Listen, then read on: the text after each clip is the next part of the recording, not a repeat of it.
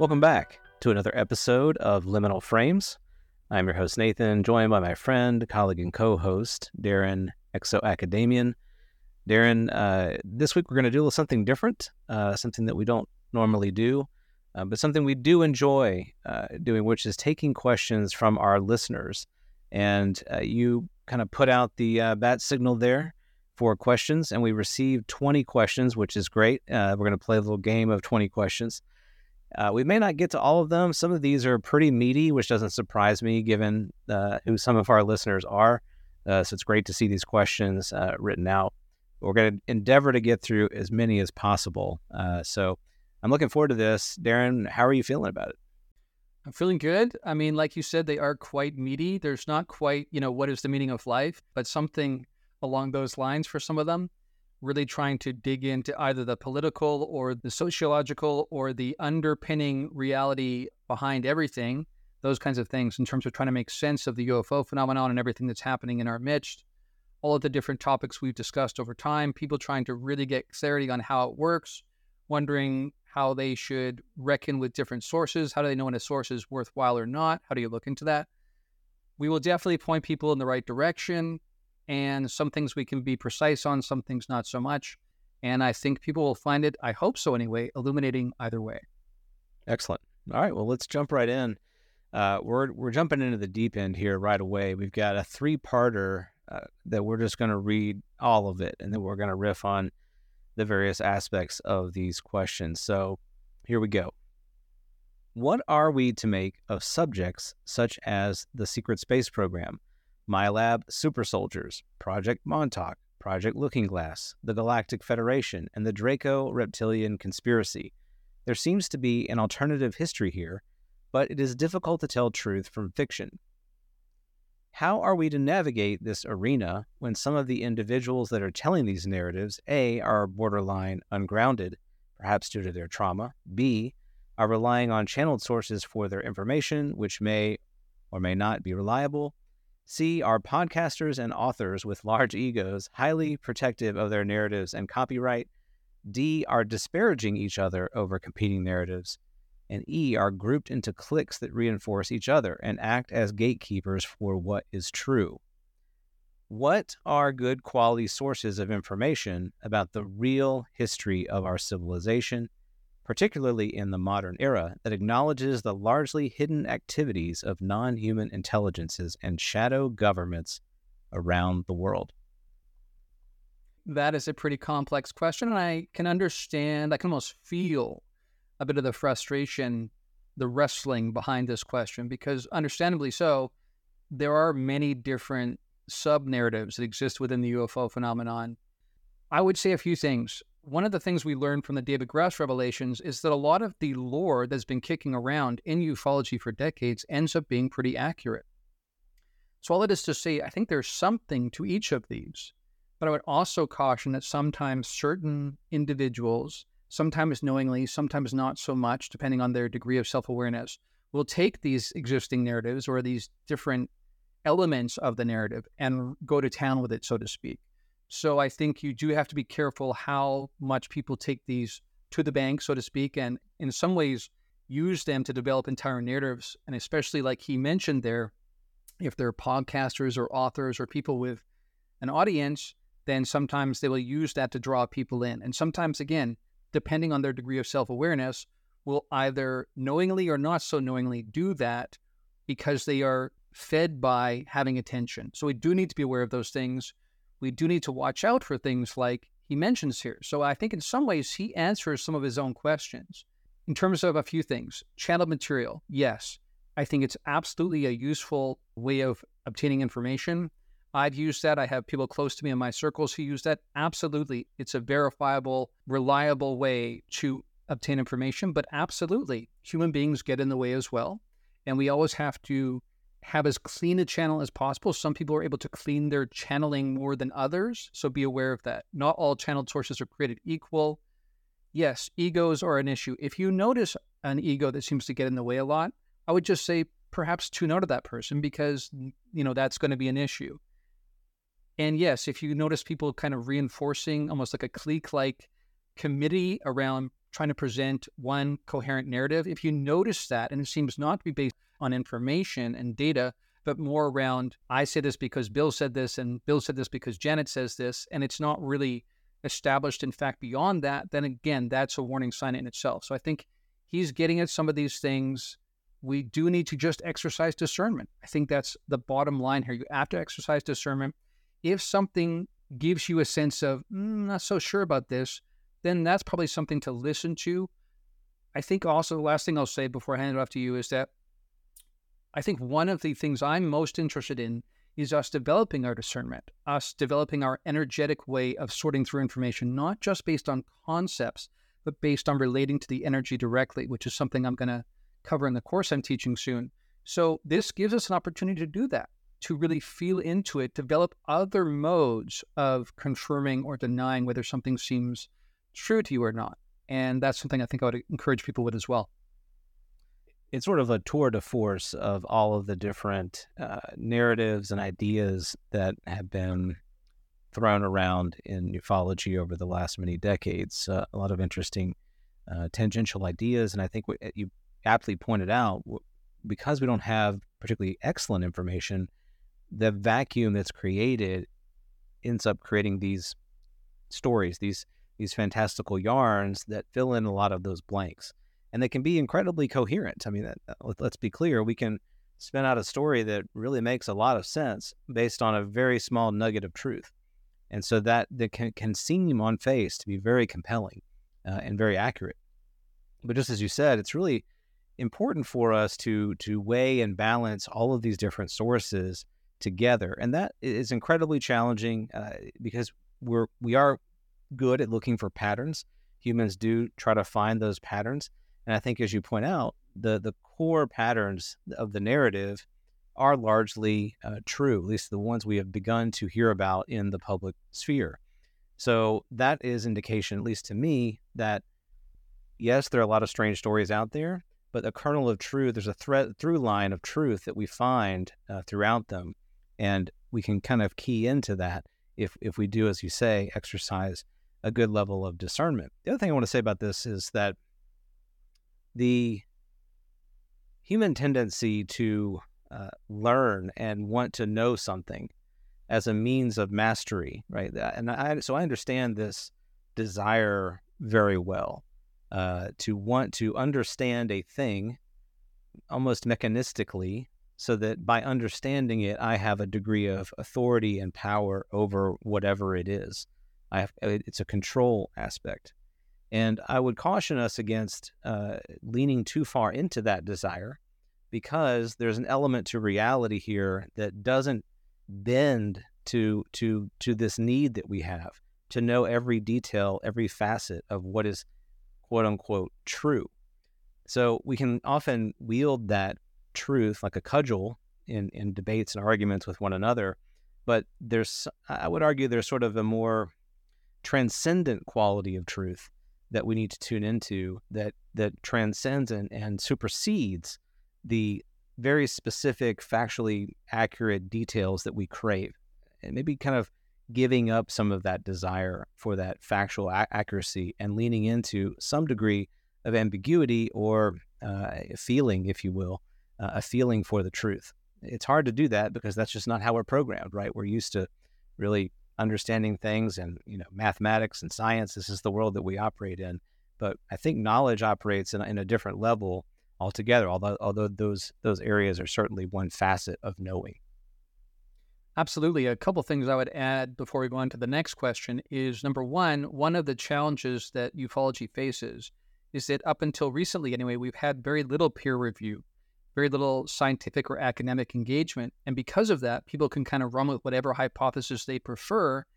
And part of the reason why peer review was established is not because people just know that others are liars. It's not that simple. It's that we fool ourselves. We don't recognize our own biases. To some degree, we have no ability to.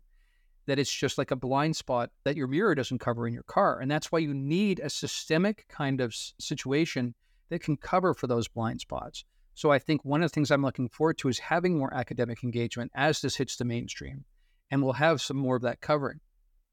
The last thing I would say too, and it relates to what you said to some degree, I think rather than trying to figure out how do these all slot into these pre-existing boxes that we think have already been established as consensus reality, I think one of the things that's the most useful way to handle this information is to just sit back, absorb it more with your right brain than your left brain to some degree, and just watch your worldview or your conception of what can be real expand let yourself ask questions about what could the nature of reality be such that these things could be true, but true in different ways than they maybe are portrayed by fitting into one box or another. I think that's very useful enterprise that uh, any of us can engage in this. Excellent. And, and, what about the last aspect of this question, the the real history of civilization? I know a lot of people do crave uh, being able to understand the ancient human civilizations or prior non-human civilizations, even that may have been here on the earth.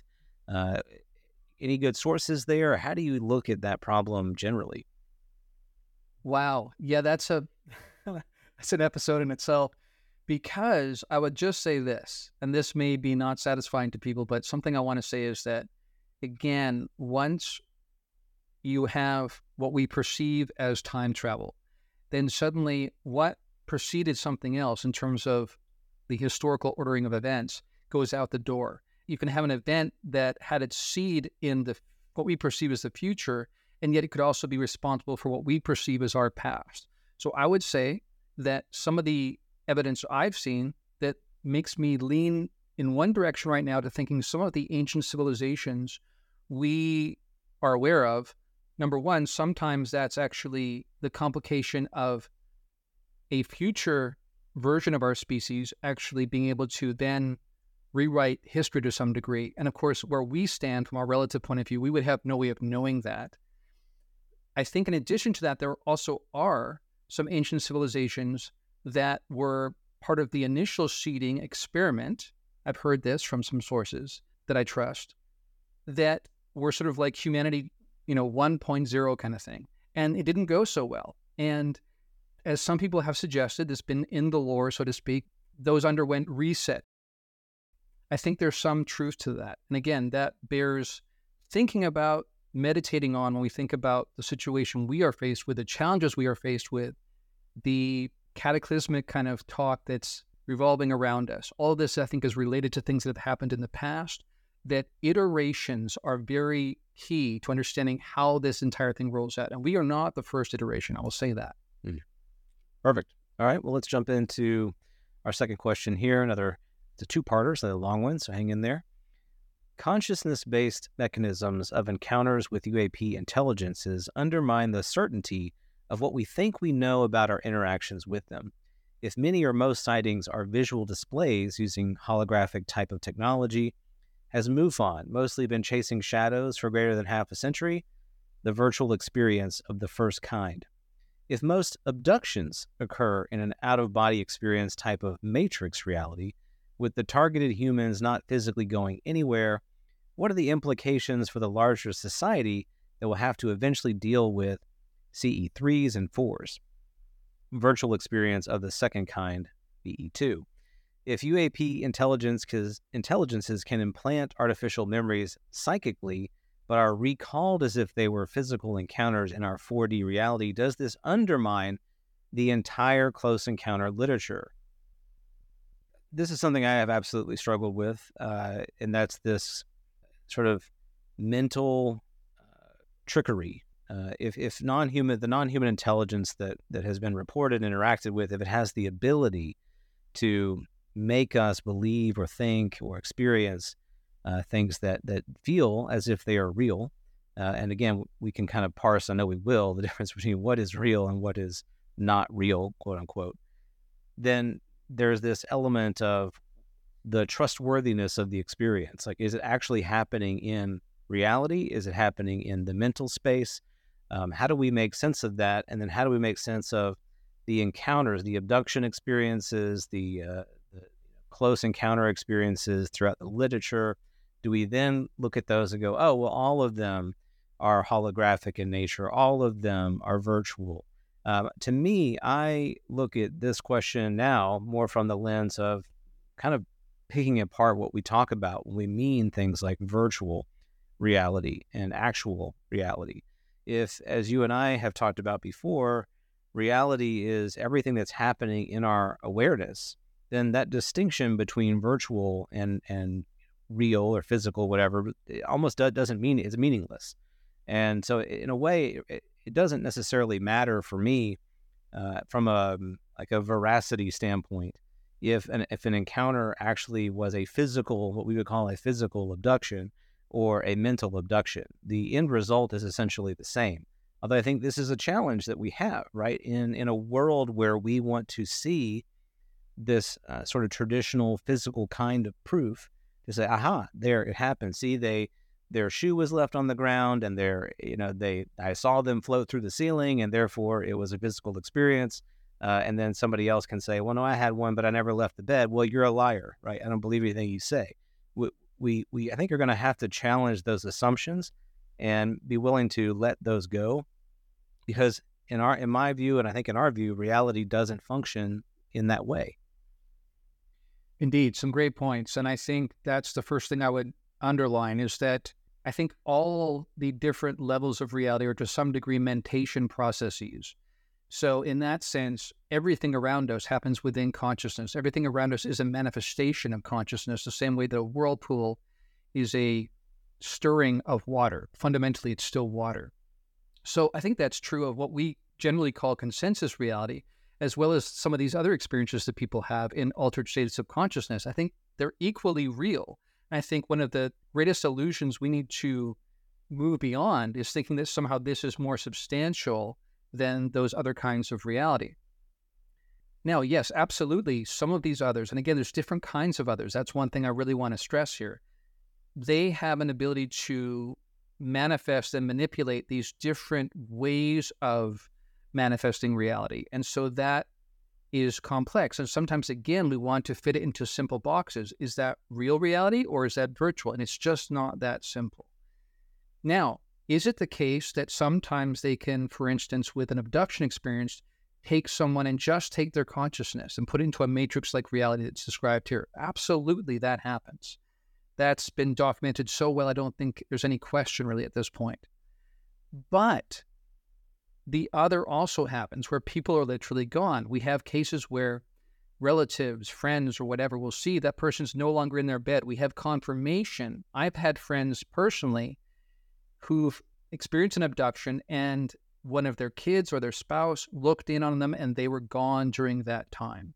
So could you argue that, well, they're just manipulating that person's perception as well? Sure, you could. But then you kind of don't know where to end, right? You could ad infinitum kind of make that argument. I also want to make the point that people that I know personally, good friends of mine that were part of the abduction phenomenon that happened in the 90s, which I absolutely think was a real thing, not just a virtual process by which people were supposed to learn something else by thinking they had that experience. These friends will talk about sometimes, and to put in really cookie cutter kind of terms or reduce it to the lowest common denominator that everyone can relate to. Someone described it this way to me. Sometimes you have an abduction experience where you're on board the craft and you need to pee. In those situations, your body is physically there. Other times they were there and somehow they would know that they were there in their consciousness, but their body was behind lying in their bed. Both things happen to the same people involved with the same kinds of beings. This sort of demonstrates how complex this is I also want to bring in again the extratempestrial model that Mike Masters has developed, the future human hypothesis. I think these are very real beings just like us, just as real as we are. And they are part of what we consider consensus reality. They're not astral characters on that plane.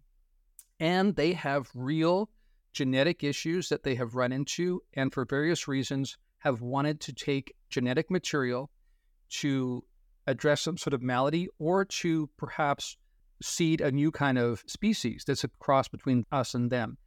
I think the evidence supports that absolutely, that that's the case, that that has happened, that that's a brick and mortar, so to speak, real thing that happened, skin and blood in the game, so to speak. So I think both things are true. Almost everything you can imagine here is part of the mix. That's part of the complexity. But I definitely would not want to sign a blank check that says, we should question whether anything happens in quote unquote physical reality. But as you pointed out in the beginning there, again, bottom line is physical reality isn't quite what we think it is either. Mm-hmm. Yeah, for sure. All right, that's a good one. Uh, let's go on to the next one here. So, I, I like this one. What methods are available to raise consciousness? Any help or training available to assist one in achieving a heightened state of consciousness would be of value to the audience. You happen to have like a course or a class you're thinking of? This guy named Exo Academia is indeed offering a course soon, starting in September, that's all about this kind of thing. That brings me to the the name of the course, which is expanding awareness. So I think one happens because of the other. When you can expand your awareness, you do raise your consciousness. And a lot of the reason why we have kind of a narrow frame view is related to our stage of consciousness and vice versa. I think when we learn through practice skills to expand our awareness of what's around us and our connection with each other and to the larger cosmic community and to the earth, that in itself raises our consciousness. There's many ways you can do this. I think meditation is a great technique. I know some people have a hard time with that. I will discuss some of that in the course. I think also you want to be aware that in many ways you end up mirroring that which you're around. So if your desire is to raise your consciousness, then seek out sources that you aspire to be like and try to learn from those people. Recognize with as much honesty as you can garner where you are and recognize when you think someone's further ahead than you. Feel into how you know they're further ahead than you. That in itself will begin to expand your consciousness take time to question some of the cookie cutter assumptions that are part of modern Western civilization in terms of what is a successful life, those kinds of things. What if this life is actually a stage play to some degree for the evolution of consciousness? If that was the case, how would you handle your time here differently? These are all different things you can do. Again, I'll go into that in the course to a great degree. But the good news is, yes, there's many ways you can do it. And I think the fact that this person is already looking to do this is already to some extent a memory from the future you might call it of his higher self wanting this and that is in itself the seeding that produces the very thing mm. yeah and i recently had a, a great corollary experience to this uh, concept of how you what you surround yourself with and how that impacts your consciousness i went to a, a concert we took our kids to a concert weekend uh, for a band that songs that they know. Had a wonderful time. The audience was very family friendly. The energy was amazing, just very happy, uh, cordial, uh, great music, great weather. You could feel a connectivity amongst all of the attendees that, that you felt connected to your fellow person. Then on the flip side of that, coming back home, we had to do some travel through some airports uh, you know, in an airport. Put yourself in an airport uh, where you've got people that are trying to catch their next connection, that uh, or they got to the desk and they found their flight had been canceled. Just surround yourself with the energy in that place, and you can tell the difference. There is a contagious quality to human emotion, and to the extent that we can, obviously, we can't avoid airports. We have to use them if we want to you know, take long trips but to the extent that we can, try to surround ourselves with people and energy that that is elevating, positive, affirming, and and enhances that kind of connectivity that we're talking about here, uh, because that will train you to recognize what the quality of that awareness looks like. Because when I th- when I think about raising consciousness, that's really what I think we're talking about is raising the quality of our awareness. That the scope of our awareness can be very narrow. Uh, think about if you are a child and you really aren't concerned with anyone else in the room, all, only your needs matter. Uh, as you get a little bit older, your sphere of awareness broadens. You realize that your impact, your actions can impact your peers. If you become a parent, it broadens further. If you run for local office, it broadens further. You can see how your awareness, if you are willing and present to it, can can broaden and that changes the way that you interact with the world. It changes your level of engagement with the world. It changes the kinds of decisions that you make that impact what happens in the here and now and in the future. And in many ways, if you look at where we are now in the sort of cycle of the earth, we've got this incredible degree of connectivity. And we have these social tools that allow us to uh, kind of um, spread this energy virtually very easily, right? If someone says something negative to you on social media, you're going to feel that as if they were right there saying something negative to you. If you spread positivity, then they're going to feel positivity. It, it, works in that same way. So we almost have like a, a collective awakening happening on the earth because of this degree of connectivity that we've achieved with our technology. And I would urge folks to, if you're going to use it, I think we all have to use it, try to use those tools in ways that also help to increase the quality of your awareness and quality of your engagement with all other sentient life. Very well said. And one last piece I'll add to this is that there's a spiraling nature to consciousness development. And so, what that partly means is that when you're looking to mature your consciousness, the first goal is to actually mature and fully embody whatever stage you're in. And if you happen to come across someone who you perceive as perhaps at a, and again, I know some people react against the hierarchical kind of nature of this, but there are positive, helpful hierarchies in nature all over the place. That's a big difference than an oppressive, human oriented uh, kind of hierarchy. So if you come across someone that is at a certain stage, it does no good to speak to them from a higher spiral arm in consciousness development because it literally will be beyond the ceiling of their awareness. And so, one of the things that a mentor of mine, Ken Wilber, talks about is this thing called the pre trans fallacy. What will sometimes happen there is that someone will demonstrate a certain behavior that someone else perceives as actually more primitive than the behavior that they exhibit or the stage that they're at.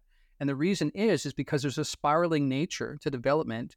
And if you're at say level C instead of level D, then when someone from level D exhibits a certain behavior, you might look at the wrong way at that rather than seeing it from the verticality of the spiral. You might look at it and say, that looks like B behavior to me because you have no capacity to reckon with a D level. So the key there is to be aware of that when you're talking to people, when you're interacting with people. And if you want to help someone that's trying to grow their consciousness, then the best thing you can do is meet them where they are, help them fully embody not just conceptually, but somatically embody where they are, the level they're at. And when mm-hmm. that maturity fulfills itself by its very nature of the way consciousness development works and the emergent aspect of consciousness, that will create the seeds for the next level, the ascension to the next level. But you have to begin by maturing the level you're at. And what I see with many, many people, even for instance in the star seed community, right? We hear a lot of those kind of people they actually are rejecting and actually practicing a kind of spiritual bypass, not liking where they are, and suddenly trying to leap numerous levels above where they are. It's just not the way it works. It's not a wishing thing. You have to actually embody, mature where you are. And as you do that, you will naturally sort of rise up to these different rungs of the spiral. Hmm. Perfect. All right, here's a, another good one here. Uh, let's suggest there are multiple NHIs here on Earth or stakeholders of Earth. In that case, it's interesting that none of those NHIs, uh, or indeed true extraterrestrial visitors, have done a grand meeting, like a first contact Star Trek style meeting, or made an unmistakable entrance. It's like none of them have a motive in showing themselves at a societal level, but some are okay with small groups or individuals. What would be the motives for this kind of small group interaction as opposed to the Star Trek, you know, Grand Council meeting? Well, I spoke about this in a couple different places. I've talked about it in the feature series I did on the Ra contact material because they talk a lot about that. I'll address that first. Although I also talked about something that relates to this in my presentation I did at the New York conference last year. The first part has to do with this sense that there actually have been enterprises in the past, to use a Star Trek term there, where there was an approach made to different kinds of leadership in human history. And we're talking even ancient human history. And it did not go well. There was this assumption that if you gave information or technology to leaders, quote unquote, that they would share it with the community and the entire civilization would benefit. And as the story goes, that almost never worked out that way. You ended up with kind of an elite group that kept the information or the technology for themselves. And therefore, that approach was ultimately deemed through trial and error to not be the best way to approach humanity. And again, what's very interesting, if you think about the revelations brought forward by David Grusch, he's speaking to some of that very, very narrative, speaking to the notion that technology, even I would add to the mix, resolution of diseases and medical innovations that could change the course of our civilization, in addition to things like free energy and those kinds of things that have been suppressed by either secret keepers or by the power brokers who benefit by keeping the system as it is, even if it's to the detriment of the earth and ultimately could seed our own demise, ironically. It's a really pathological kind of way of seeing things. 20th century history, I think, includes some of that.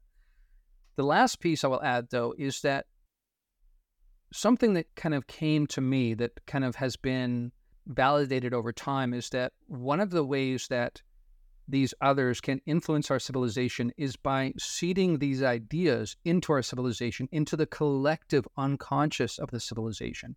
So many people ask, why did this remote farmer in Nebraska get visited by NHI and be given all these like amazing revelations? Why is it not going to like a politician or a famous person or something?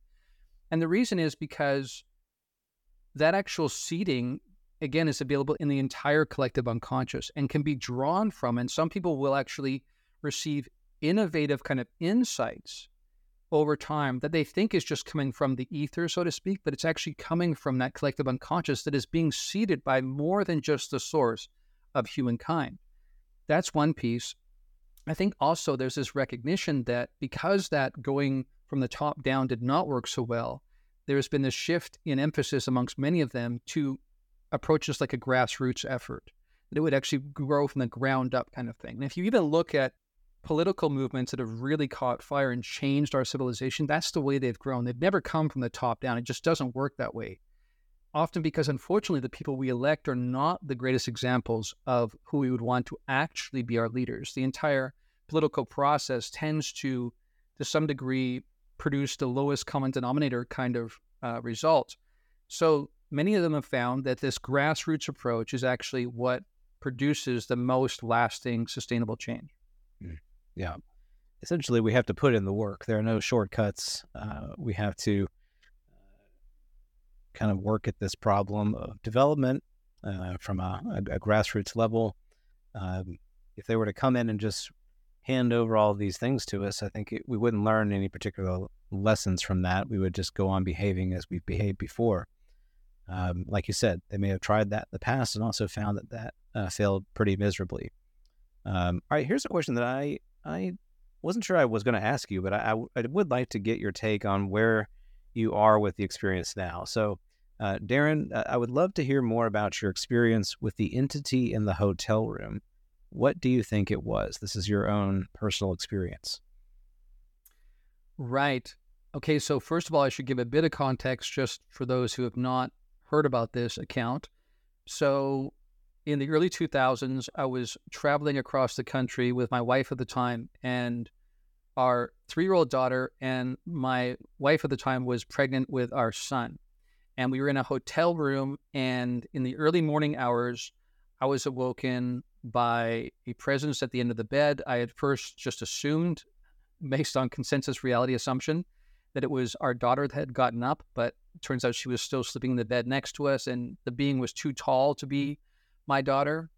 You kind of have this remarkable moment where your brain tries to make sense of what you're seeing. It was mostly humanoid, humanish. And I got out of bed and moved towards this being. And as I did, it seemed surprised that I could see it. And then it proceeded to go right through the wall. So at the end of the bed, when we were against this wall that was sort of like you know, there's a hallway that runs to the front door that was off to the left, but it went right through this this wall. I did this very strange thing, which at the time made no sense to me, was very discombobulating, I might say. And yet later on in research, I found out this is quite common with this phenomenon is you do strange things. Speaking of their ability to control your behavior and whatnot, not just your perception, but your behavior. I turned around and went right back to bed as if nothing major had happened, as if I'd gotten up for a glass of milk or something. Now, what was remarkable is that my wife at the time saw the entire thing too and shook me out of my stupor and said, What are you doing? We need to talk about what just happened. By the way, as I came back to bed, so facing away from the wall now towards the bed, my wife at the time saw the being come back through the wall and then proceed to walk down the, the front hallway of the where the bed was towards the front door to the left and went right through the door. So that was my experience. We ended up talking it over, decided we did not want to stick around, and we hightailed out of there. We hmm. got our daughter and we left. A couple things that have occurred to me since then. Number one, again, just recognizing that this contains elements that are common with the phenomenon in terms of again, humanoid and humanish beings are very, very common. In the most recent episode of POC and also episodes we've done, we've talked about the future human hypothesis, how even some of them could be from different slices of time coming back, and some look more like us than others, depending on how far along they are in the evolutionary trajectory. My sense, it was something like that. It was a, a being maybe along the future trajectory, partly us, partly not and I can't shake the feeling that my wife being pregnant with our son at the time, that's part of the mix too. What was I only waking up at the end of something that happened? And the real crux is what happened before that? That could very well be the case. And again, people do have those experiences too. So that's the best I can make of it. Plenty of questions still, but I undoubtedly feel like something really profound happened. And I think it changed the course of my entire family's history. Excellent. Uh, all right, here's the next one. Um, I would appreciate some discussion on the veil, its nature, its origins, its enforcers, its NHI proponents, its NHI opponents. So here we're sort of alluding to the idea of uh, a veil that is keeping uh, sort of us contained within a, you use the term partition hypothesis there, so partitioned away from other aspects of reality. And when this veil lifts, and of course, we've heard allusions to this concept in religious literature as well. Uh, now we see through a glass, you know, darkly. Then we'll eventually we'll see through glass clearly, right? Uh, when the veil lifts, we will see reality as it truly is. So, is there someone or something or, or some ones responsible for this obscuring quality to reality that's keeping us from seeing it in its true nature? Uh, are there people that uh, are beings that are for keeping us Uh, in the dark, so to speak, and beings that aren't? Are they competing with one another? How do you understand th- this concept in your framework? Well, it's very complex to get into the fullness of it, but I will say a couple things because they are pertinent to what's happening right now in our midst, I think. Number one, just like I said a few minutes ago with the development of consciousness, that you get to points where once you've matured a certain level, you naturally create the seeding for the breakthrough, punching through the ceiling of consciousness to the next level. And by the way, when we have great historical figures, saints and sages, Jesus, Buddha, these different people who've broken through to new levels of consciousness, that actually seeds the collective unconscious with new possibility, which we can all then embody and rise up into. In the same way, I think partly what happens is that with the veil, when civilization itself gets to a certain point, then naturally this veil begins to dissolve. And that the veiling is part of a process that is supposed to happen for a certain civilization or a certain construct for a period of time, you could say. And when maturity happens, then naturally that sort of membrane dissolves and a greater construct of reality, a higher fractal can, comes into into being. So I think what I see happening in our midst, some people talk about this notion of the singularity.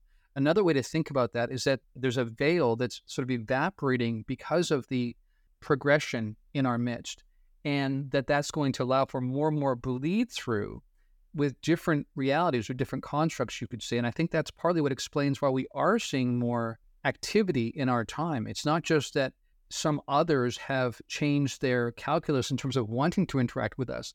The very nature of the way the realities have progressed is that eventually you get this progression where this evaporation of the veil happens and you get a more complex reality reflecting a higher fractal, is what comes into being. Mm. Uh, I love this notion of the uh, bidirectionality or omnidirectionality of engagement with the veil itself. It's not as if one side of the veil has control of the veil one way or the other.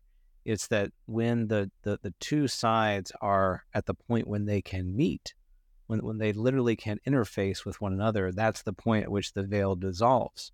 It's a, a conscious awakening, right? Uh, think of experiences that you have in your own life as you mature, gain life experience. Uh, you can imagine what it might be like to do X, Y, Z.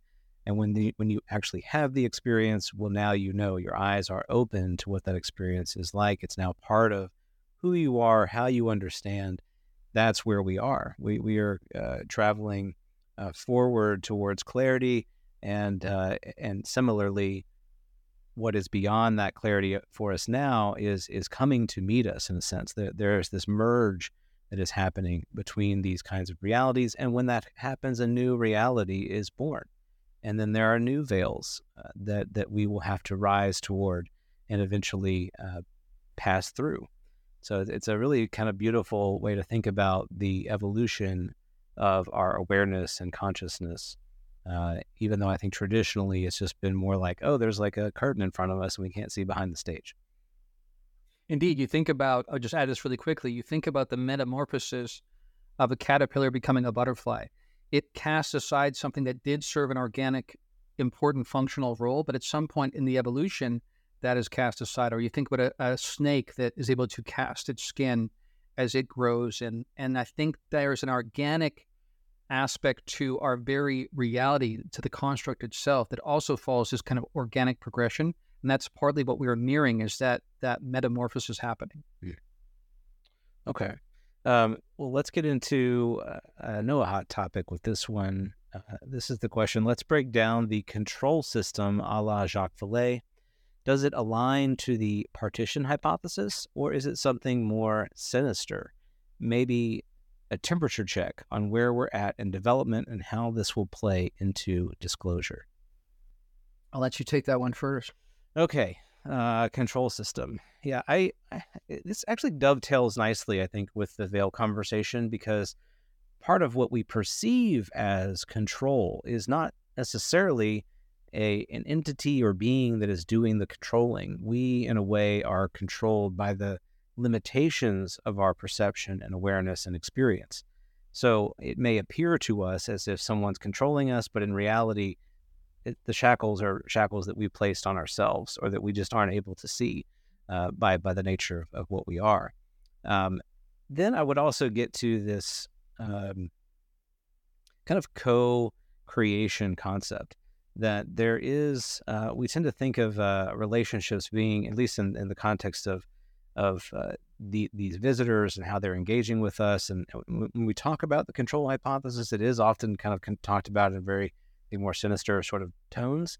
But really, uh, there is a co-creating quality to this engagement that uh, anytime another intelligence encounters an, another intelligence and they interact with each other, there is naturally this sort of bleed uh, over between one and the other and and and the, both parties are changed as a result sometimes that change is intentional sometimes yes maybe a being interacting with us either now or in our, in our distant past was done with a specific intention and that resulted in something. But keep in mind that those results are not always easily understood at the moment and they, they may come back later on and haunt the people that did the, the the changing in ways that they didn't anticipate. So there is this uh, sense in which uh, if you mess with the system in any way, shape, or form, or just being a participant in it by its very na- nature, it is changing. There is no necessarily like master behind the the, the controls that, that is that is unaffected by the way they are interacting with the machine. It doesn't work like that. It's uh, it's very much a, as you said earlier, a very organic, interrelational, intrapersonal uh, experience that I think is a little less sinister. At least that's the way I think about it. it I, would prefer not to think of it as a, a sinister type of force. But I'd love to get your take on that. What, what do you think there? Well, I think that's a great direction to go. And I think I want to highlight that. So, again, I think more in terms of rather than these, this ladder where the higher rung controls the lower rung, it's not quite that simple. One of the things that's become very clear to me in communication experiences I've had with different kinds of uh, intelligence and, and perceiving different kinds of realities is that there is a complex interplay all the time going on. Think about the same way we think about the climate. You know, a century ago, people might have said, well, in Birmingham, right now the weather is such and such. And someone would say, that's weird because in Paris it's such and such. And someone would say, in Mumbai it's something else. And we tended to think about those things as microcosms, unrelated to each other. Now, of course, we recognize there's this incredibly complex, multifaceted, interrelational kind of way that weather works and climate works. And of course, that's just one aspect of a much larger question around ecosystems and things like that and the biosphere. So, in the same way, our reality is constantly flowing into and being impacted by other kinds of realities. That's one of the things that became very, very clear to me, down to the point where every decision you make, every emotive kind of reaction you have, every thought you have is impacting other dimensions of reality and vice versa. And that happens all the time, which relates to the kind of wave like oceanic model of time that I talked about. It's not just time, it's the nature of reality itself. There's this really complex but organic, flowing kind of intersubjective kind of experience between these different elements. And so that's very different than a very one dimensional, ladder like, one group controlling another one layer controlling another. That said, there are still fractal elements to this too. So I think what I would encourage people to do is try to take these metaphors and begin to develop a picture that involves these. And it takes some work because we have been so framed into thinking that time is linear. Our very language is built around assumptions about the linearity of time. So it takes a lot of work to get out of that. But once you do, there's various practices you can use to do that, imagination being one, then you begin to see the bigger picture. But yes, I would lastly say there are sort of higher fractal levels that to some degree are like the teachers looking down on the kindergarten class between the fractal levels. That happens too, but it's a much more organic, interpenetrating kind of dynamic than people tend to think about when they think of control systems or partitions. Mm-hmm. And similar to what we talked about earlier, it uh, it doesn't become reality until that moment is ready to cross into that reality. So, in a way, your current level of development and awareness is self limiting to where you can go, what you can be present to, uh, as opposed to someone walling you in, walling in our society, preventing us from being able to see outside of it. Um, all right, so this next question um, and it relates to this a little bit. So, will, will, there be more open contact between the different civilizations after disclosure or confirmation of the NHI presence at the highest political international level, as Steve Bassett has suggested? So, this would be an example, I think. I'm thinking here of what Steve Bassett has said of someone thinking and constricting their thinking to the structure they exist within, within the construct that they exist within, within the assumptions baked into our current model of reality. If you think of reality as being one dimensional, we have a physical universe, and some extraterrestrials are visiting us from Alpha Centauri. And the goal is once we've had some real contact established, then we're going to throw a grand ball, and people are going to show up and drink martinis and shake hands with the three fingered uh, Alpha Centaurans and all that kind of thing, doesn't quite work that way because it's much more multidimensional than that. So I think it's an open question how will this impact the relationship between the different groups? I will say this again, speaking of this veil and this dissolving of the veil or the thinning of the veil that's happening as we speak, which is causing some of the bleed through that we're seeing more and more what you see there is much more like a fundamental changing of the construct. The construct itself evolves. And I think what it will end up looking like is very different than grand balls being thrown and martinis being drunk as we celebrate this new era and civilizations coming together. It's much more complex than that. The construct itself will evolve and change. That's partly what we're in the midst of.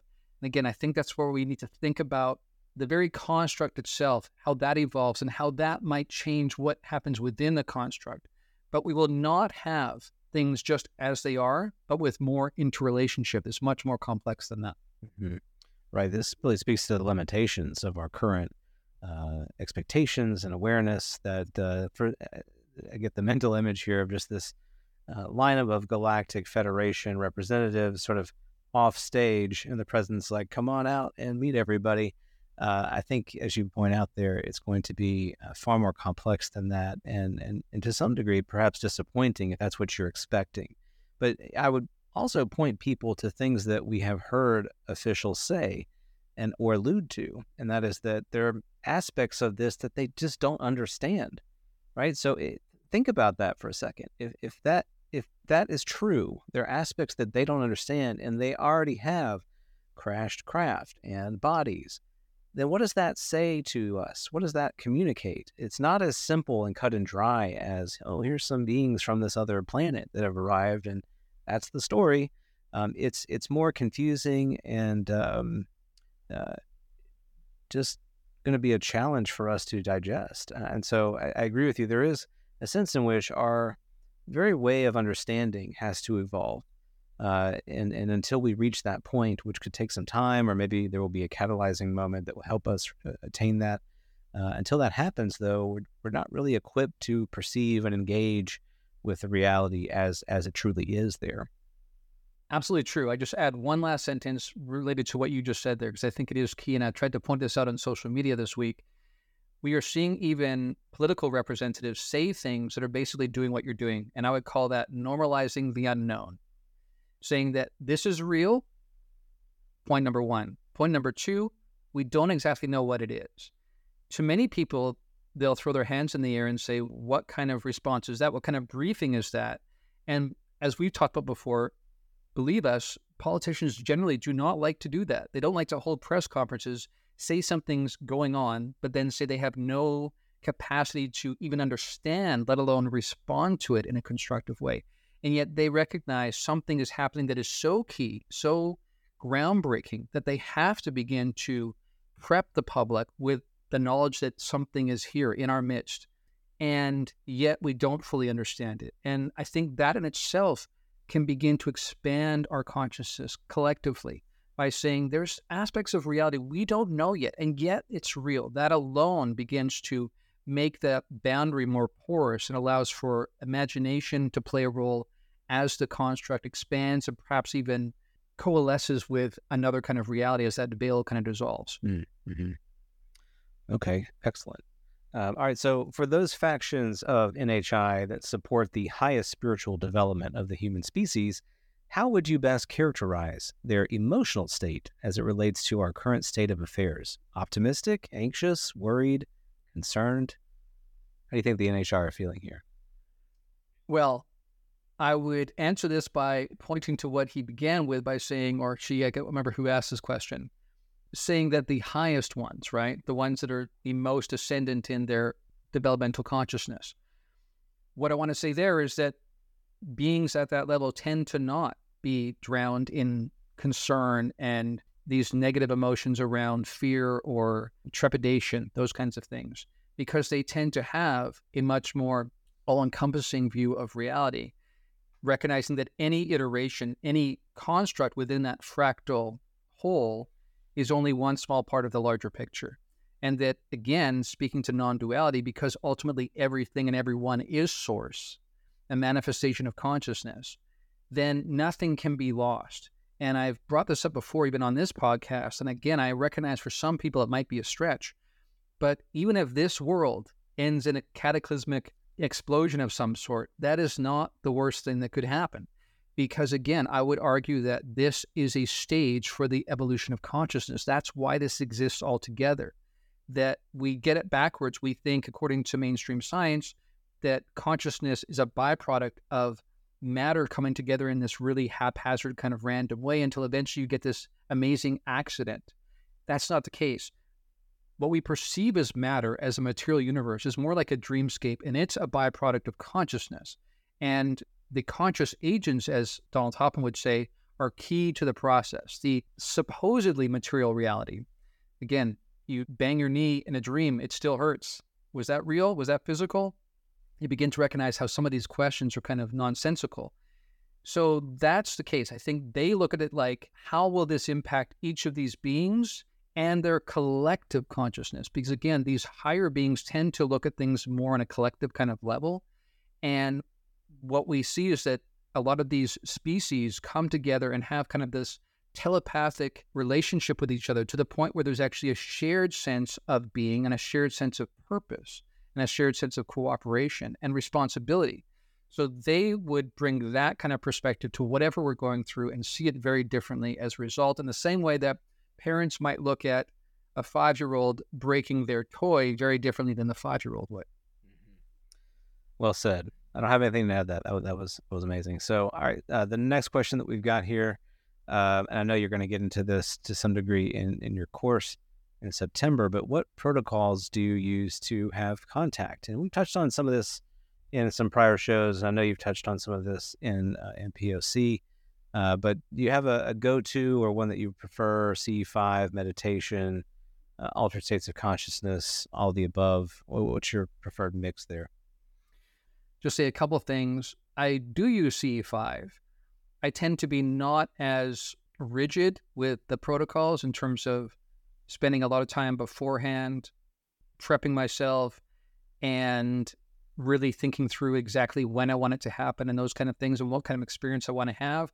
I do think when someone's new to it, it's important to do those kind of things because one of the things I'll go into in the course is that the energetic resonance you carry with you plays a large role in seeding or priming whatever experience you're going to have potentially with another kind of intelligence.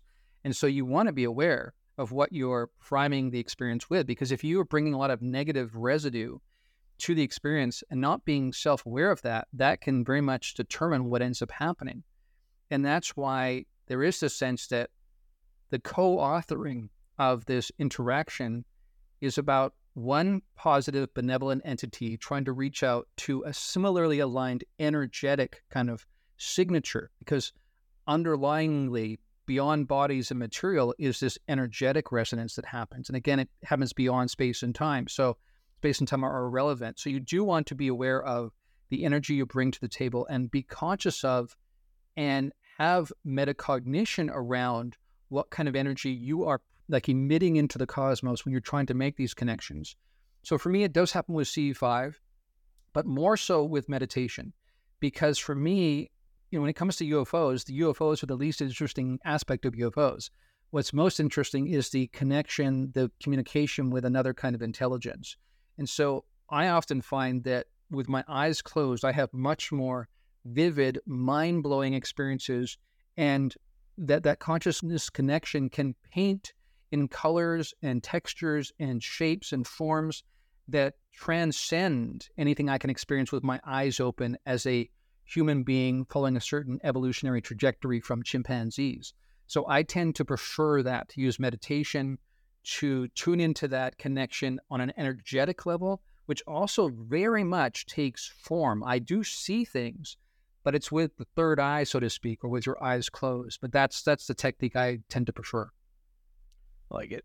Um, and I would emphasize too, leaning into your intuitions, uh, the subtle voice that we all have inside of ourselves that calls to us and says, you know, maybe you should go here and do this, or maybe you should, uh, you know, call that person that you're thinking about. Uh, you should ask the, this particular question.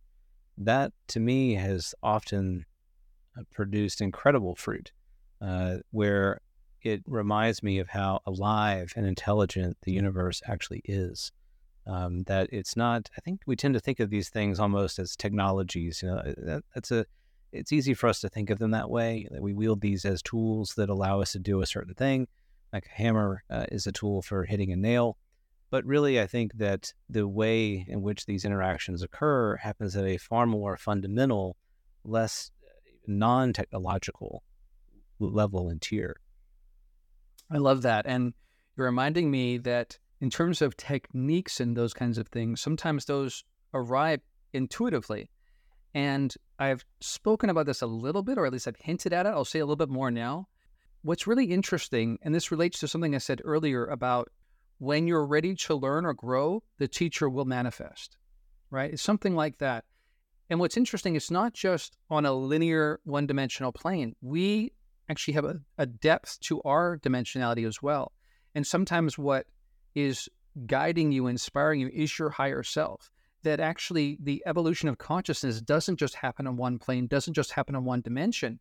Just like when you will perhaps like run an AI program. I'm not saying we're AI, I'm not saying that, but What you will do that with that sometimes is run many iterations so you can explore as many permutations as possible. And actually, that's what's going on cosmically to some degree. And I was talking to you about that before we went on the air tonight. But that's even the case for us that we are actually, rather than thinking about it as I've had past lives and I will have future lives, it's more like simultaneously these lives coexist. And those two interpenetrate and intersubjectively affect each other and impact each other.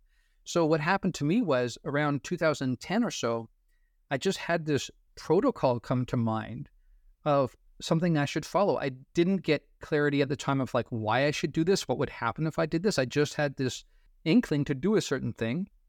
I've used that protocol ever since then. But that was very interesting because if someone were to ask me, did you just stumble across this? Well, maybe, but I think it's actually an interactive process with different aspects of myself and other kinds of intelligence as well. And I think just by being open to those kinds of possibilities and practicing altered states of consciousness where those things tend to bleed through more, we will be surprised, pleasantly surprised by what can come about. 100%. Uh, you got, to train it just like you would train a muscle, right? You got to uh, sort of seed that intentionality into it and uh, and practice at it, and it, it, does become easier to do, and and and you'll be surprised at how much you see as a result. And I think this re- this really ties into the next question that kind of go together. Um, how does the synchronicity phenomenon fit in with the world of anomalous experience? Does it represent a connection to NHI, or is it entirely our own creation? So again, I think this bifurcation of us and NHI it's a it's a good way to sort of uh, you know, approach the topic initially, but really that that bifurcation is in, in many ways meaningless. So that we are they, they are us. Um, I think the more we begin thinking about it that, from that perspective, the easier this becomes. And so synchronicity itself is a is a at least for me is a signature, is a sign, is a quality of reality. It is it is there all around us, there present to us when we are present to it. Uh, it is that that clue in the system itself that there is intelligence throughout the entire fabric of reality. Um, and this ties into what I just mentioned about intuition. As I just as I tweeted recently, uh, you know, I was in another city. I was in Portland, Maine, and uh, wanted to go to a bookstore. Uh, it was a used vintage bookstore. These, these are things I don't normally do, and I had my family with me as well, so I had to kind of drag them along into this dusty old bookstore. But for whatever reason, this thought popped into my head. Wonder if they have this book that you used to have that you lost. And it was back when you were in seminary and, and you enjoyed that. Maybe if, if, they have it, you can pick it up at a, at a good price and revisit some of that uh, again. So I go back in there and I, am back in the theology section trying to find this book. Somebody else comes into the section with me and it's very cramped. We're at the really kind of into this uh, narrow little section of dusty theology books, dim light and everything. And I said, well, look, you're looking for something, I'm looking for something. Let me know what you're looking for. If I see it, I'll grab it, and vice versa. They turn to me and they say, I'm looking for something on process theology. That's exactly what I was there to find. So, what are the odds that that would happen in a, in a city and a place that I, I, don't know? I don't know this person. Uh, it's I don't know if there's a bookstore for theology. Uh, you know, why did I even have this thought to find this book? And th- as, as you know, I don't think many people who aren't Christian maybe don't know process theology is a very, very narrow kind of theology, systematic theology. Not many people are even aware of it. So it's, a, it's super niche. And the fact that that's something I was looking, looking for and they were looking for, just absolutely incredible and reminded me of this quality of reality that I'm speaking of. Yes. And I was reminded, as you said, that of that experience we shared where we were sitting eating pizza and I was telling you about this uh, remarkable time I had when I was a kid and kind of had these hippie like parents, was traveling around North America in a Volkswagen van for a long period of time and how amazing that was to have that experience as a kid. I was like five years old. And as we're talking about this, sure enough, there's a same year, same model, same color Volkswagen van sitting across the street in the mall parking lot. So that was an example of that too. Now, again, some people who have a very physicalist kind of perspective on reality will just say, well, that's just pure coincidence. And that'll eventually happen. And you're just, you're reading too much into it in the same way that people see the face of Jesus in clouds and those kinds of things. But I actually think, even when you look at physics now, people like Nima Arkani Hamed, these cutting edge physicists are at the top of their game, leading their field. They are saying that the math itself, the data itself, is telling us that space time is not foundational. And in that sense, it's not really real. It's more like a shadow byproduct. And we're like the people in Plato's cave trying to make sense of what they think reality is by looking at these shifting shadows. That's what space time is. That actually, he's saying, others like him are saying, foundational reality happens at a deeper structure that is prior to and extends beyond what we perceive as the shadow of space time. And so, in that sense, I think about it like these kind of meaning waves. So, there's this incredibly intense meaning structure that presupposes form and manifestation. And I've even had experiences where I'm kind of in that realm and it's extremely overwhelming. But to that point, because actually reality happens at this deeper level, this deeper structure, and the shadow, the byproduct of that is what we see in space time. We shouldn't be surprised that when meaningful things happen, we see strange events manifest in space time because space time itself is not primary. It's derivative of a deeper process that has to do with conscious agents and complex interrelation between those conscious agents and the meaning that is formed by that intersubjective kind of experience. I love that. Meaning is projected out into reality. And it, as it is projected out, it ripples out and it bounces back, it intersects, it amplifies, and uh, it, these things appear over and over again. You and I have had so many instances, just like you talked about, and, and also where we will have a conversation and after the after we'll say i feel like we've done this before. We have had this conversation before. And, and i would say that not only is is this uh, activity is it, it's not only happening as we speak right now with one another it's happening to those who are listening to this conversation. It's happening to those who will listen to it later on. You know there is a, a rippling and a, um, a cresting and falling of information that passes through reality. And it's rich, it's vibrant, and it, it, it takes on different meaning. Just as ha- all the, those books in that dusty old bookstore, uh, you know, they are written, they are published, they are forgotten, they land in a bookstore, and then they intersect with someone who is coming to to find them. That knowledge is not lost; it is revived. It is it is born again through that new experience. All we have to do is pay attention to it. Um, all right, so there's a few questions here. I think we kind of touched on, so I'm going to skip just a few so we can kind of get through uh, the remainder. Um, oh, but I want to t- tackle this one first. Um, humanity appears to be in a uh, precarious state in recent years in terms of self destruction. Do you think releasing the truth about UFOs of the phenomena will help or hurt this situation? Well, I've talked about this on different podcasts recently. On the one hand, I think it will be a collective shock because we've so committed to a certain view of reality and we have generally not been open to competing views, sort of dueling it out ongoingly. That's not how humanity tends to process their experience. What we tend to do is move wholesale from one view to another. And we completely reject the prior view. And again, I want to call on Ken Wilber and his work here in terms of at a higher stage of consciousness, what you try to do is transcend and include the previous stage. So rather than making that mistake, as we've done throughout history, where we come across a new way of seeing reality and we completely reject and throw the other way one away in the trash can, no, we say that that evolution of consciousness, that stage was helpful. It was partial truth, but it was truthful in some way. Otherwise, we would not have held on to it to begin with.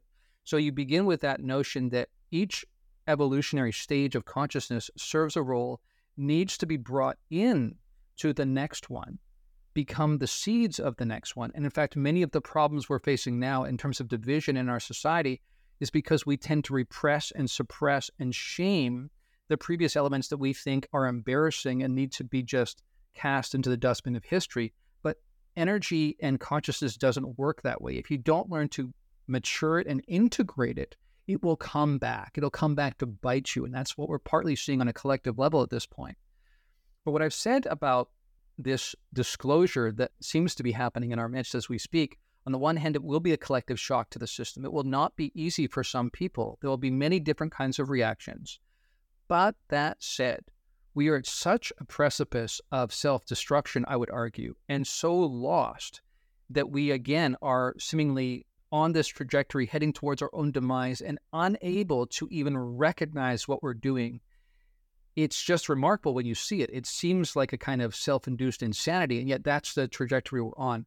So, as much as this will be a shock to the system, yes, I think it can only do good ultimately because the status quo is just not sustainable. Yeah, and I think we, on a, certain intuitive level, we feel that there is something uh, broken about this moment, but we also, in many ways, feel powerless to change it. It's like we're on a runaway train, and we all know this isn't good. It's getting faster, and the landscape is speeding by. Someone should do something.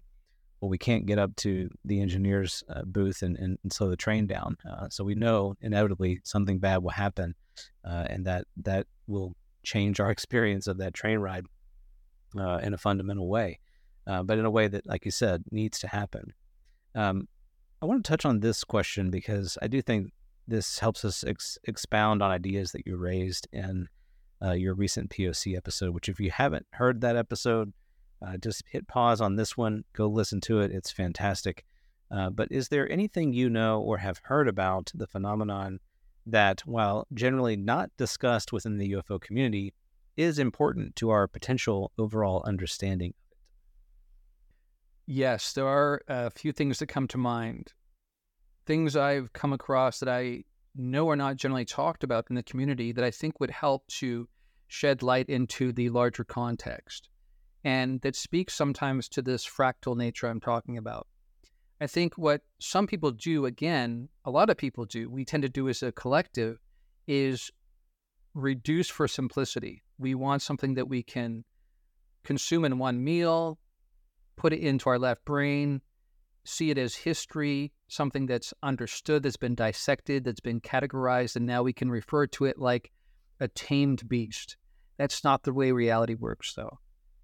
So, one thing I point out is that I'm aware of beings that we would consider either non human intelligence or non conventionally human intelligence, beings that you would call the Greys, of which there are different factions, different even versions of Greys and often those grays are mixed in with these other kinds of beings that often have a humanoid shape. So you will have sometimes reptilians mixed in with a gray faction, uh, mantis types. So it's not like you can just easily categorize those and say, well, the mantis are like this and the reptilians are like this and the grays are like this. It's not that simple, even though you can notice some some broad tweaks to that. But what I would say, I think, would surprise people that I think is relevant to this conversation about there being a fractal nature and even these different beings being subject to even higher fractal observational kind of constructs than they are part of. I'm aware of grays that have been abducted. So we often think of us as being the victims who get abducted by this one construct above us, this one fractal above us. But I'm aware that actually even they are impacted by the actions of a fractal above them.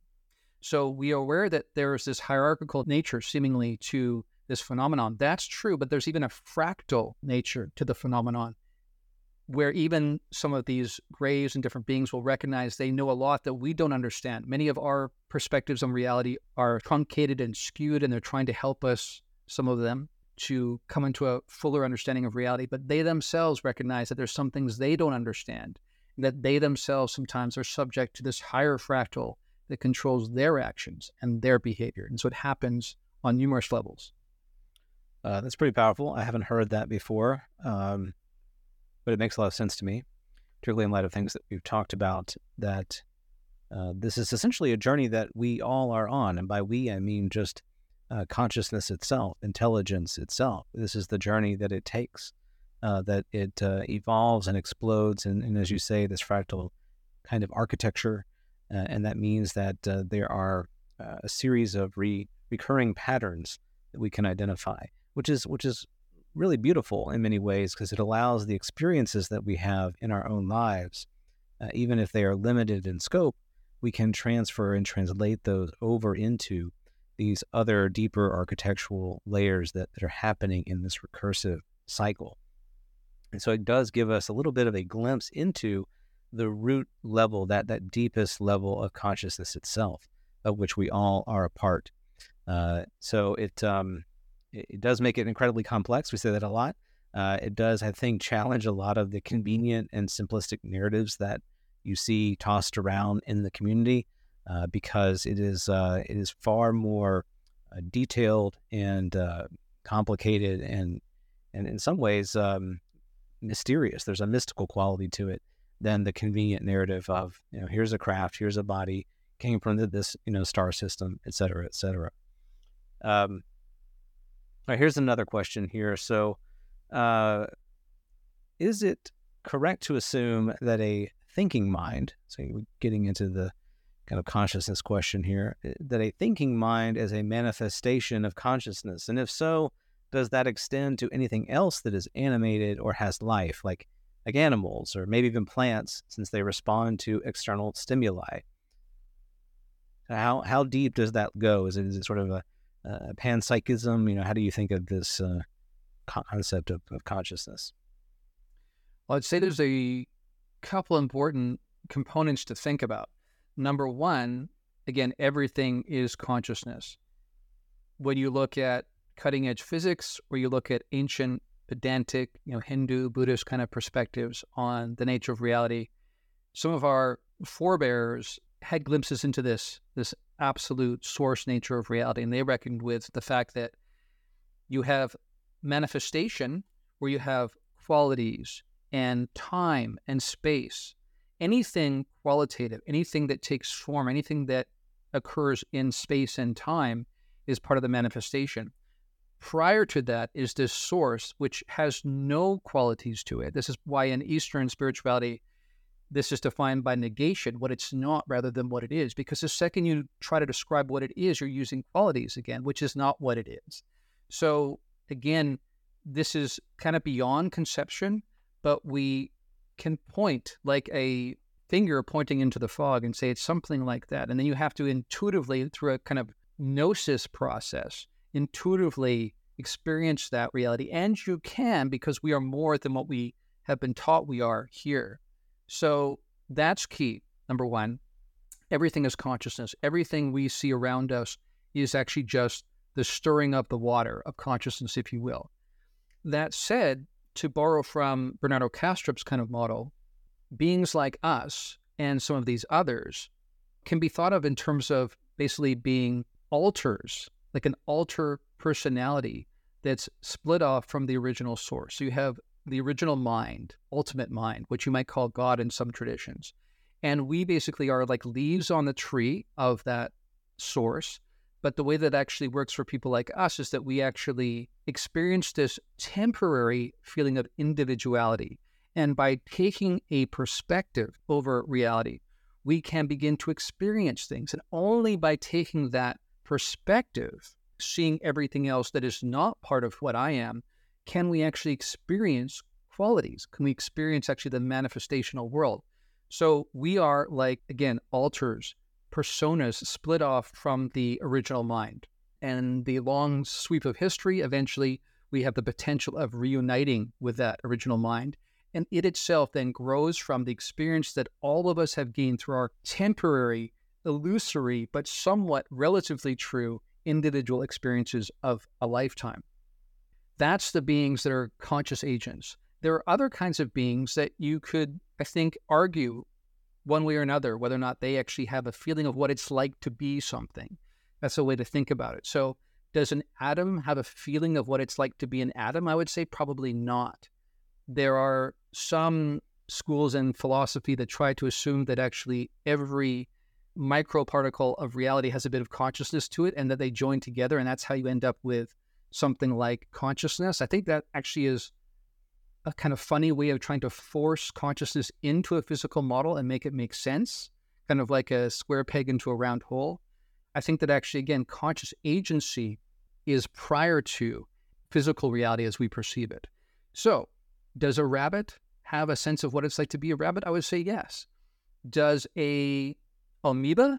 I'm not so sure, right? These are questions that are open questions, but that gives you a sense of how as consciousness evolves, you get to the point where eventually you have this temporary, illusory, but still relatively true experience of being a being having a unique conscious experience from a unique vantage point, still ultimately being source. and remembering that ultimately everything is just consciousness. There is nothing else. There are conscious agents, which are again are more like whirlpools stirring in the water, but ultimately are nothing but the water itself. Mm-hmm.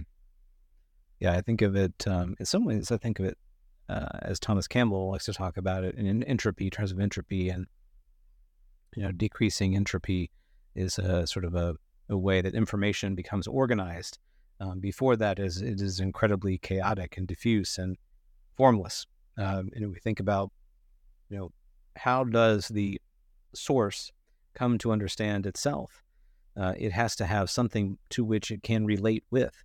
And so uh, the image that I like to use, and I mentioned this to you before we went on the air, you mentioned in your POC episode, is a, is that of a resonant chamber. You know, you're, you're essentially in a in a void, a dark chamber, and you have no perception of where the walls are, the ceiling is, the floor is. You're just sort of suspended in this space. And by vocalizing, just for lack of a better way to think of this, you project out this energy from your body. That energy bounces off of the chamber and comes back to you. Now, it comes back to you in many different and diffuse ways. Sometimes it is amplified, sometimes it is very faint. Uh, but your relationship with that reverberation is what reality is the is what reality appears to be to us is is the is the quality that it takes on that relationship w- with that energetic resonance. Um, we could go on and on about this. It's a, a fascinating topic, and I know um, we probably should. Uh, you know, how does consciousness uh, evolve? How does it come to know itself? What are the different qualities of consciousness? These are all excellent questions. Um, all right, so we got a couple questions left, and then we're going to wrap up here. So it seems like people are putting way too much weight on government disclosure. So many people are having experiences, including those that leak into additional consciousness experiences. Doesn't it seem possible the others could just take disclosure directly to the populace? What do you think about that? Well, I think it's a combination of the two. I think there is this recognition, even amongst groups of others that are beyond us, that are more mature than us in terms of that consciousness spiral. But they recognize that we do have leaders, even if they sometimes uh, are not the greatest example of what we would consider leadership. Again, we have the lowest common denominator tends to rule the day. But there is this attempt often to try to let the change happen through the existing architecture. And so, again, I'm aware of some moves that were made by some of these others. And I think I talked about this in the POC episode, where basically there was an approach made by a group of others to certain governments of the world, three governments specifically I'm aware of. And basically, the notion, according to this narrative, is that they were told that now is the time for disclosure. If you want to control the narrative, get ahead of that narrative, then now is the time to do it. And if you don't, then it might just happen anyway. So I think that might be what's partially pushing this sudden shift we're seeing in terms of the calculus and the response of governments, not just incrementally moving towards disclosure, which is what you would think they would prefer to do, but the the pace at which it's happening has to do with the fact that, again, something perhaps is coming that's going to change the perspective perhaps even this thinning of the veil and a fundamental change in our reality. Again, I don't think it's necessarily cataclysmic. It could just be something that is fundamental transformation of our construct, and we still need to prepare for that. But I do think they have tried, will try, often working through the existing infrastructure. When we think again about what David Grusch talked about, clearly he's talking about groups of these others making accords with military groups and political groups around the world, and that this is part of what's trying to be disclosed now. So they do do that. But again, as I talked about earlier, as we talked about, there is also amongst the more ascendant groups that tend to be further along in the consciousness spiral this desire to inspire, to encourage, and that's happening on a grassroots level. And that is absolutely happening as well. Yeah, I, I do think of it uh, also as this uh, relational disclosure. We, we, often kind of paint disclosure as uh, the traditional I'm behind a podium and here's the announcement. but really disclosure is uh, almost think of it as um, the blooming of a flower, and that it, it's it's not happening all at one moment. It's happening gradually, and it and as it un- unfolds, you see new qualities of the flower that you didn't see before. Uh, and and as it happens in our public spaces, you're finding that there are responses to to what is occurring. Uh, you can see evidence of this everywhere as permission is given uh, to talk about the topic more openly. You have more people responding to that permission by offering their own experiences, and then those experiences add additive to the disclosure. And I would say not only additive to the disclosure process, but those shifts in consciousness may itself change and prime the construct itself for some sort of further evolution of the entire system. Mm. So, in other words, if physical reality is actually a byproduct, a derivative of consciousness, then as we as a collective begin to reckon with and draw into our sense of what is these others and these different constructs, that in itself strengthens and creates the tunnels, if you will, by which we can have experience with those. And that itself becomes kind of a self reinforcing kind of process that eventually changes the entire construct. Mm-hmm. All right, great. Well, we made it to the last question here, and then we'll uh, conclude. So, uh, what are the dynamics between the two factions you describe working towards and against us experiencing a catastrophic collapse? Are they engaging separately with different humans, negotiating with each other? Will one faction die if the timeline is shifted from a certain outcome?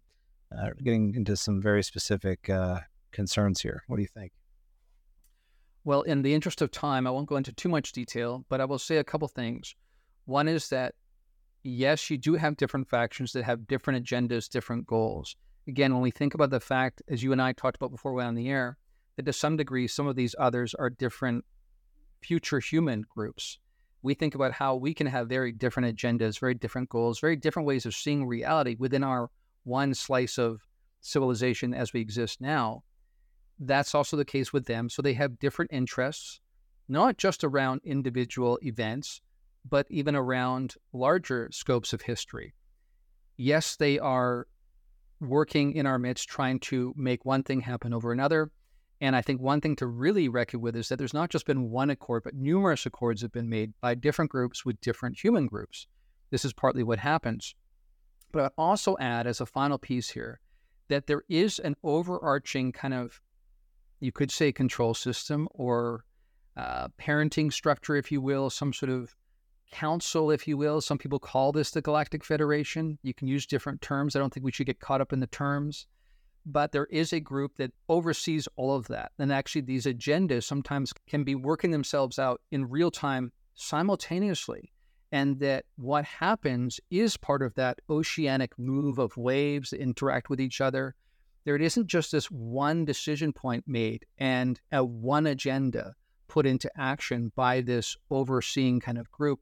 Sometimes there are numerous things that happen, and there's even peace amongst these different groups, even when they have sometimes different agendas, because there is that kind of oceanic way of seeing how reality itself unfolds. Mm. I mean, really, it's it's impacting every facet, and we often put ourselves at the center of this grand story. But the truth of it all is, it's it's impacting every different aspect, every different uh, intelligent agent within the system. Uh, that that there are lessons that they are on a path to learning and discovering, uh, just as we are, and uh, we we make mistakes just as they make mistakes, and so the entire enterprise is uh, very much uh, in, we are all invested in it together, even though it just sort of often feels like, uh, you know, why won't they reveal themselves to us? Uh, why won't they bring us their technology? Why won't they bring us, you know, their their incredible cures or whatever it is? Uh, it's all about us, us, us. When in reality, it's uh, it's much more complicated than that. Well, Darren, I've really enjoyed this conversation. There've been a lot of great questions from our listeners. Um, very much appreciate uh, the questions, the quality of the questions that have been asked. Um, and I know we're going to do one of these again in the future. We'll have to try to make this more of a regular segment because there, there really are some some great ones here. Uh, thank you very much to the folks that are listening along with us. Um, there's a lot of good stuff coming down uh, from from Darren and from the show uh, that we look forward to sharing with you. And uh, if you're listening to the show wherever you find it, If you, if you wouldn't mind uh, giving us a review or, or, a like or subscribe, that really helps get the content out into uh, more hands and ears, and that is greatly appreciated. So, Darren, any concluding thoughts? No, I've enjoyed it as well, and I agree. We should definitely make this a, a regular installment because interacting with the community is a great experience, and some of the questions I think allow us to go in directions that we might not have otherwise, but really enrich the entire conversation. Absolutely.